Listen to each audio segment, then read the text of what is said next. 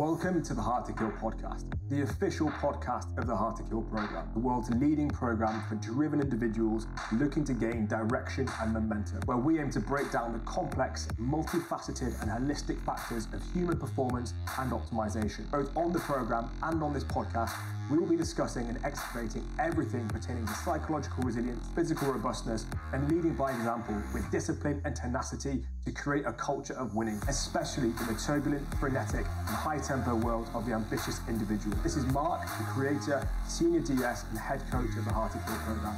Let's get stuck straight into it. So, in today's episode of the podcast, I want to run through another topic closely associated with communication, which is communicating through conflict. So, in previous episodes of the podcast, we went through dealing with internal conflict and we spoke about the concept of equanimity and how we could uh, basically improve our response to stressful, challenging situations, how we could practice neutrality of thinking in an effort to continue along the vein of behaviors necessary to achieve what it is we want to achieve. One of the lessons that was very first given to me by one of my very first mentors lives with me absolutely rent free uh, to this day. And it's something I'm going to share with you as well because I believe it's immeasurably powerful.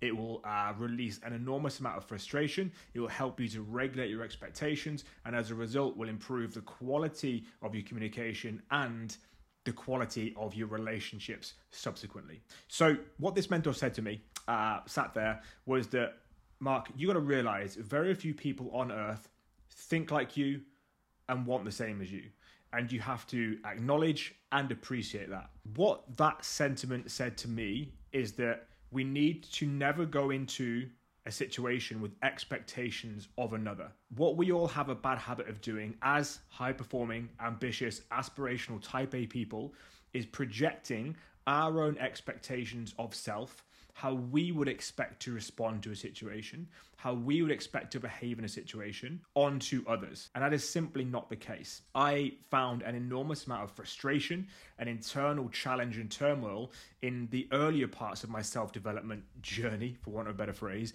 because I had not accepted and even acknowledge that to be true. And a great deal of guys that I work with inside the program when they first reach out are experiencing the exact same. Now, we're talking to 99th percentile here, and you may well fall into that category. You want things that maybe those around you don't. You are looking for depth, meaning, and purpose that maybe those around you aren't. And as a result, you can have high standards. You can have a vision and a mission of what it is you aspire to achieve and how you'd like to achieve that, and it's just simply not being reciprocated by those around you. It is very, very easy for us to fall into the mindset and the belief that everyone ought to think like us. People should perceive what it is we're trying to communicate, and they should act with the same level of urgency, a sense of importance, and purpose that we aspire to. But ultimately, that disconnect between expectation and reality causes an enormous amount of frustration in you and the other person or peoples. It causes enormous amount of friction and ultimately it never leads to a positive outcome by means of satisfaction, fulfillment, sense of trust, and ultimate performance, not to mention your own peace of mind and your own level of success as an individual, as a leader. So, the first thing we need to take away from this podcast is that if you are extraordinarily driven, if you are determined and motivated to become the greatest version of yourself, if you're implored for whatever reason, if your purpose is to expand something that's bigger than yourself, whether that's an organization, whether it's to lead your family, whether it's to lead your team at work, to build a team at work, a sports team, a military unit, whatever it is, is irrelevant if we have that ambition, you must immediately understand that very few people around you are going to be thinking in the same way, are going to be operating on that same level of aspiration. And as a result, we need to take our ego out of the equation. We need to regulate our expectations. And now we, need to begin to learn how to communicate in those scenarios it's imperative you understand that as a leader, you are responsible for the outcome and the output of these communications, up to and including initiating conflict when necessary. Now, initiating conflict is not normally something that's received as a negative thing. We ought not to do that. We ought not to argue or, or poke holes or poke fun. And actually, it's that belief that me, means so many people just internalize the issue. They just internalize the frustration. They bottle it up and sit on it until eventually it explodes. We perceive that if we just grunt and show frustration and become somewhat passive aggressive. The other person's telepathically going to know what we're trying to communicate, why we're displeased, and what they should do about it. When it is absolutely not the case, it is terrible leadership coming from a misunderstanding and ultimately a lack of education surrounding communicating through conflict and how we need to communicate as high performing leaders in an effort to get the best for ourselves and from all those around us. Because ultimately, as leaders, we are there to serve others. We want to ensure they are inspired, they are supported and they are resourced to do the very best they can with what they have available at that moment in time. And simply just because they do not think like us does not for a moment mean that they are subordinate to us. The people around us have strengths, have abilities, aptitudes that we will never ever possess. And it's imperative we get that into our heads. That our role, bottom line of it, is to serve them, is to make them feel trusted, make them feel supported, give them the autonomy to do what they do and what they aspire to do to the very, very best of their ability without fear of reprimand, without fear of being bollocked for simply trying to innovate without fear that they don't think like us or they're not doing the right thing. It is our role to serve those. This is why leadership is an endurance event because it's not as simple as just saying, do this, do that. That's easy. I've seen a great many terrible leaders, even terrible coaches, do that. Be authoritarian and dictatorial of you need to do this, you need to do that, you need to do the other. And whilst it might make the individual feel great because you're telling them what to do, they're doing it and they're achieving success, you are disempowering that person because they are not complicit to the problem framing, to the course of action development, to the implementation, to the innovation. So ultimately they become dependent.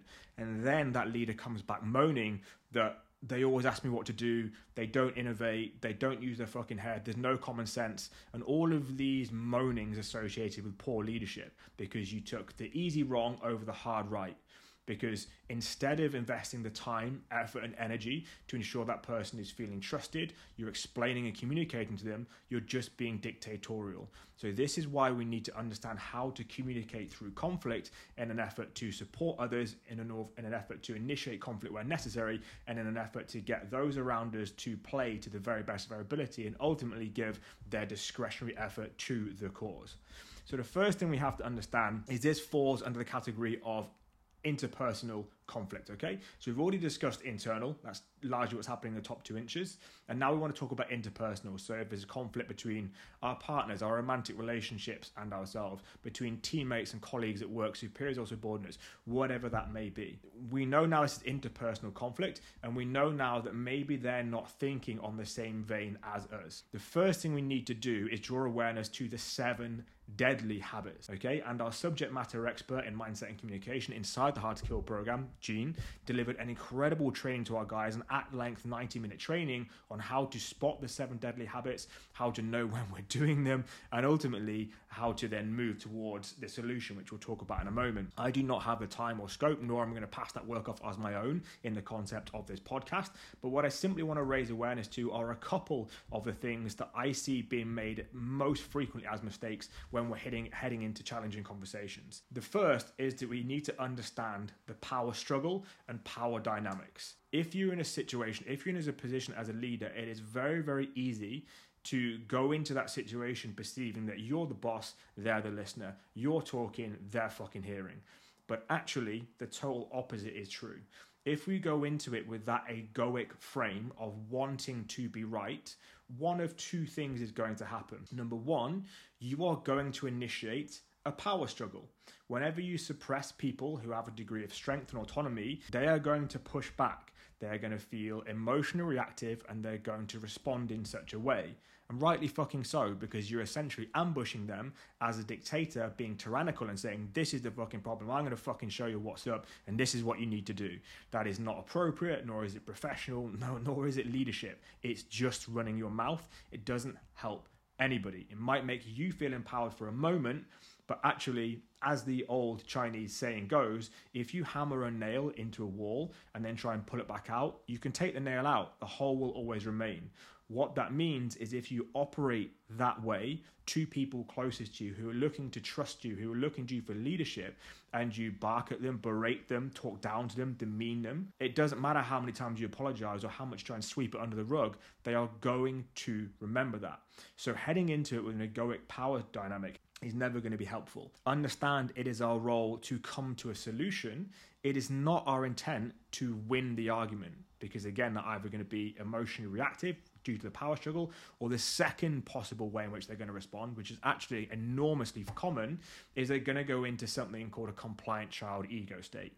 So, again, we cover an enormous amount of depth and detail on transactional analysis and some models of, of CBT frameworks in communication in an effort for our clients to be professional, proactive, and truly high performing leaders in every setting, situation, scenario in life. But I'm quickly going to glaze across the top of that right now. Whenever we are demanding, authoritarian, and basically put an individual in a situation they're finding uncomfortable, displeasant, or they're experiencing emotions they don't like, one of the most frequent things they will do is they'll revert to a childlike state whereby they just comply with anything you say, anything you ask, anything you request of them, because simply put, it gets you to shut up and fuck off.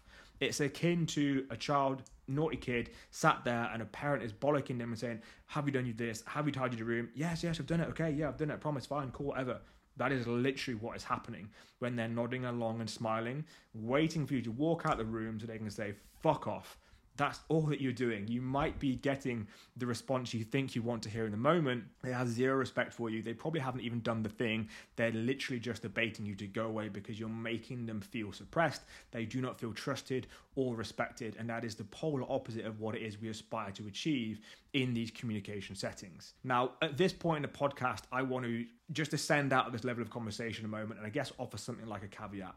There's a great amount of organizations, of business leaders, of mentors, coaches who like to communicate in an authoritarian and demanding way as if they were in a military unit or organization. The reason this became commonplace, the reason this has become quote unquote doctrine, is because of how we are used to being spoken to and how we see it happening in films and movies and so on and so forth it's very easily accessible for us to look at movies, to look at Hollywood, to look at like military associations, and to think, oh yeah, I'm fucking, I'm somebody, I'm the fucking drill sergeant, I'm the fucking boy, I'm the fucking top dog, I'm gonna gob off at people. But it is lazy leadership. I really want to communicate and hammer that home. It is not even leadership at all. It is an insecurity of self that you're projecting onto others because you do not know how to actively listen, how to emote, and how to support and relate with that person. It shows a total lack of empathy, of compassion, and leadership aptitude. The reason in certain settings and scenarios why there might be really demanding, really authoritarian communication styles in military is simply due to the level of consequence and the time parameters. If you only have seconds or minutes to very quickly communicate a message that is in the best interest of the entire mission, is going to keep people safe, keep people away from harm, and is ultimately complicit in mission success or failure, you better believe you're going to be shouting it and you're going to be shouting it fucking aggressively so that person understands exactly what they need to do, exactly how they need to do it, and exactly when they need to do it. That is the only time that is necessary and appropriate, and hopefully that is occurring in a unit whereby there is interpersonal trust. You trust one another because they've been through hardships, they've been through training fucking evolutions. They've communicated a lot as friends, sat in the block, going out, fucking drinking, out for food. They know one another truly deeply and they understand they are all there in a common pursuit of mission success. No one wants to get hurt. Everyone is looking after themselves and the person to their left and the right. That is the time when it's appropriate to communicate in that way. If we remove ourselves from that in an office setting, in a home setting, speaking to your children, your clients, your colleagues, co workers, teams, it is not appropriate. A, because there is no high level of consequence or risk. B, because we do not have those same compressed time parameters. And C, it is very unlikely you have that same bond, that same relationship, that same level of trust with those people. So it is not effective and it ought not to be used at all. It is imperative that it is used to keep people safe, to make sure missions succeed in military settings and environments. And that is a given, that is a granted. That's not the settings we're talking about here. That is a different conversation. But do not look at what's happening in movies, how they communicate in the military, and fancy a fucking slice of that and try and speak that way yourself because it's not going to be conducive to mission success in your life, in your workplace, in your home. Okay, so now let's return back to the conversation. So we understand that we ought not to be egoic in uh, demanding and being authoritarian and, and, and basically making someone either a compliant child or putting us into a power struggle. So now that we know that, and we know that there are seven deadly habits that we can demonstrate, i.e., demanding, criticizing, blaming, or complaining, we basically want to head into this conversation being very aware of well, how do we want to communicate? And the first thing we want to know is that there is three primary kind of types of communication we're going to demonstrate here. We're either going to be passive, we're going to be aggressive, or we're going to be assertive. The middle is ultimately what we're aiming for. Aggressive communication looks a lot like the seven deadly habits. It looks like blaming, it looks like criticizing, threatening, punishing. It looks like all of your authoritarian and demanding behaviors I spoke about just a moment ago, and it's not conducive to communicating effectively in conflict. On the other end of the spectrum, we have passive. We have people who are just too responsive. They're not engaged in creating a solution or in leading that conversation or the person complicit to it to something like resolution of a conflict. So we've got two ends of the spectrum. We've obviously then got like different sectors. So we've got passive aggressive, you know, like making um, passive remarks, slamming cupboards but not addressing the issue, making tongue in cheek remarks and passing it off as banter or joking. That's also not helpful. That is very highly likely to get someone infuriated and borderline explosive at you if you're communicating in that way. What we're looking for is assertive communication. Okay, so here we're looking to be honest but not hurtful. We ought to have the mantra in our mind to do no harm. And what we're looking for here are the seven connecting habits, primary of which is our ability to listen or practice active listening. Now, active listening is something that any of you in a corporate space will probably have been introduced to on more than one occasion. But the question therein lies how much do we practice it? How much have you refined and distilled that and looked to implement it? Because knowledge is not power, implementation is power. And so often the case is that you know what to do, you're just not consistently doing it. And that's a chat for another day about accountability and support networks and a place in which to safely practice that. But returning to the point, we want to be practicing active listening. So many people in the wider world which has been exacerbated by social media and information overload and people being a little bit self serving, we listen only so that we can respond. You're listening, seeking out a piece of information that you know, and then immediately firing back because you're making it about you. That is not helpful. That does not make that person feel heard. And ultimately, making a person feel heard is what it is we aspire to do. If you've listened to some of my, uh, my, my, previous podcast episodes, specifically looking at the five laws of, le- laws of leadership, you know that one of my laws of leadership is to treat somebody as if they are someone else's child, which is an absolute truth. But we want to revisit that sentiment here. So when you're listening, pretend that their parents are stood either side of them and they are talking about their grievances, about their challenges, and you're listening intently, making them feel heard, being attentive. We're not patronizing, but we're just listening to them attentively and then often repeating back what they've said in a paraphrased manner to ensure that, okay, this person knows that I'm hearing what they're saying, I understand the grievance, and I know basically how I now have to communicate. So we're looking for assertive communication, but we begin with listening to make that person feel like they're safe, like they can trust us, and they're actually going to come forward with their grievances. Because if we're then initiating conflict, if we're looking at okay this is what we aspire to achieve and for some reason that person isn't doing or behaving in the way that which we, we feel appropriate we need to go to them initiate conflict and say hey dude um, this is the mission and this is kind of what i've been trying to achieve but i can't help feel like there's this thing that you're that is happening um, can you help me rectify that? That person's then saying okay cool. Well i wasn't aware that's what was trying to happen but i'm fed up with this and i'm fed up with this and i'm fed up with this. And what we want to be able to do is listen without getting emotionally reactive understand it's not a comment about us and not actually make it about us at all, but listen to what that person organically, authentically has to say for us because it's it's invaluable feedback about the conditions, about you, about how they feel, and that's going to have some degree of truth within it, and we want to unpack that. Then we want to be honest but not hurtful. We want to be respectful, and we also want to take responsibility. We're not looking to blame and say, well, he did that, or you did this, or you did this. We're looking to use the word I because it empowers us with the responsibility, and we can also use the word you because, again, it, it basically asks them to take responsibility.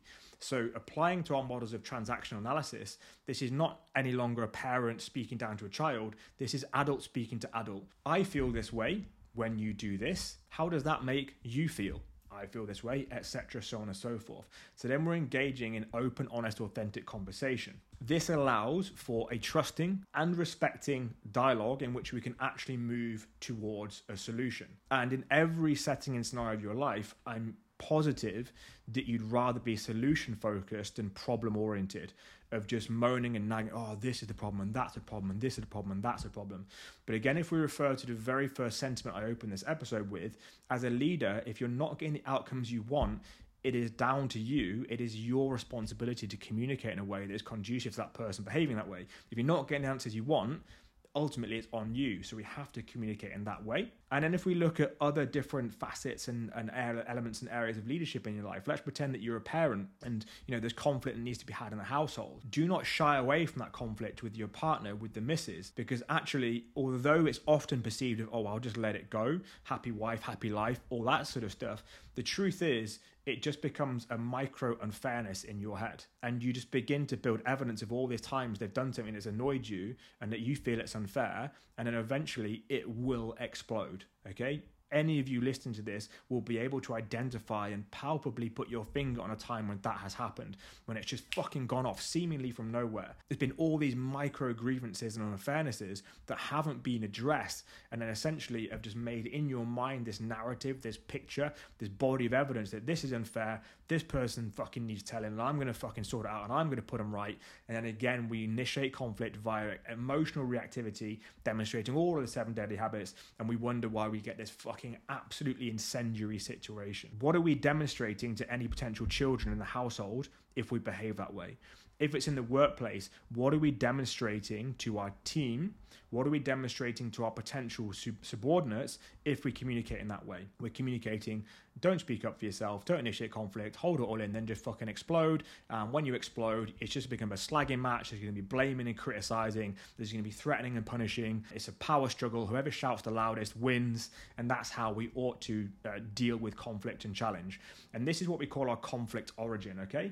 A great many people who who communicate in this way are doing so because when they grew up that was the norm. That was what they saw. In the household that was how conflict was dealt with was it just ticks over ticks over there's an energy there's an aura of passive energy and then cupboards are being slammed a comment's being made and then there's a fucking roaring argument and you never get to see the resolution. Instead of ignoring conflict instead of not communicating about the things that are frustrating you or you would like to see changed or fixed in alignment with a common goal actually having the courage and the skills to initiate conflict there, to take responsibility, to actively listen and create a solution and make sure that there is actually conflict, that there is something like a disagreement, there is something like an argument, but that you are clearly demonstrating the resolution. That's the important part because then the children that are watching, the colleagues, employees, subordinates, teammates that are listening understand, oh, that's how we do business here.